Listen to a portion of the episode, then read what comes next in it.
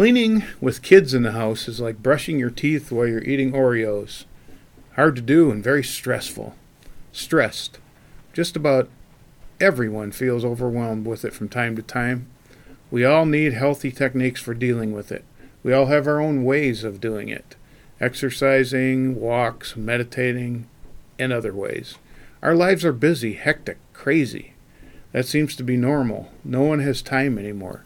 No one gets enough rest. When I was younger, I used to say, I'll have plenty of time to sleep when I'm dead. Well, as I've gotten older, I've changed my opinion on that.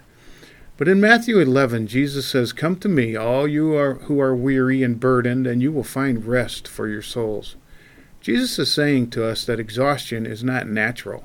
It's not what God created us for. In fact, quite the opposite. When you, we're tired, we forget about our true purpose. We feel powerless. When we're weary and burdened, our focus narrows to what's right in front of us, what's urgent instead of what's important. And this is normal in our society, so we don't question it. That's just the way life is. Except that Jesus says it isn't the way things are meant to be. So, what did he mean by rest for our souls? I read about a business that was devoted to giving people rest. A store called MinneNAPolis opened in the Mall of America in 2005. Shoppers could rent a little soundproof room for napping. The owners of the store advertised it as an enjoyable escape from the fast paced lifestyle. Some people probably found that helpful. However, rest for our souls is not the same thing as a nap or a vacation or a massage chair. It's not a temporary rest. Rest for our souls is realigning how we look at life to match it up with how God, the one who made us, sees it. Listen to Jesus' words again. Come to me, all you who are weary and burdened, and you will find rest for your souls. Think about these words. Jesus is saying, You have a soul. You are a soul. You are not a random collection of cells. You are a work of art, made in the image of God. You have the imprint of the eternal, all powerful God Almighty within you. Your soul is a mark of God's great love for you. You are incredibly valued. Check that. Say, you are incredibly valuable in God's eyes. So let's ask ourselves Am I experiencing life the way God meant me to? Or do I feel weary and burdened because I'm living in a way that's disconnected from my soul? Mike Jaffe was a young, successful businessman working for a big Fortune 500 company. In his mid 30s, he began to realize that his work wasn't fulfilling.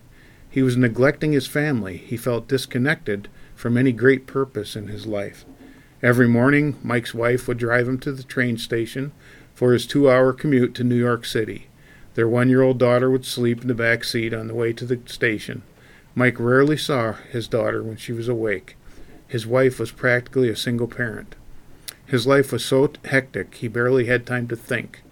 But of all Mike's colleagues and friends, he thought they all lived like this too. Who was he to be any different? And then it happened. One morning, Mike decided to stay home and eat breakfast with his wife and daughter and to take the late train to work. To him, this was a huge sacrifice. All his coworkers came in early and stayed late, but he was just so tired of being controlled by his job and missing out on his family. That morning, Mike, his wife, and his daughter had a great time eating breakfast together. He left late for the office. Because of this one decision to reconnect with his family, Mike was not in his office, which was in the North Tower of the World Trade Center on September 11, 2001 when the first plane slammed into the building. His life was saved by a decision one morning to spend some time with his family. He wrote a book about the tragedy of losing his friends on 9 11 called Wake Up, Your Life is Calling, to remind people to live meaningful lives that don't revolve around success. Jesus gave us wake up calls for our soul. Some other statements he made What good will it be for someone to gain the whole world but forfeit their soul? Jesus cares about our souls because he knows that they are a reflection of God's image in us. Are we tired and burdened because we've forgotten to stay connected to them? We have a soul. We also have a Savior. We have a bridge between our soul and God. Jesus didn't say, Come to me and all your troubles will go away. He said, Come to me and I'll be with you. I'll share your life. You won't be alone. Jesus lived every moment knowing that there are certain things worth living and dying for, and everything else is just there. We have a God who understands when we're facing stress. Jesus knows what it's like to be tired, lonely, misunderstood, to pour your heart and soul into something and not see results. We have a Savior who chose to live like we live so he could show us what our purpose, our strength, and our hope in life is, and that it isn't based on our circumstances. Instead, it's based on the reality that God loves us and is always there beside us, even in those very stressful times.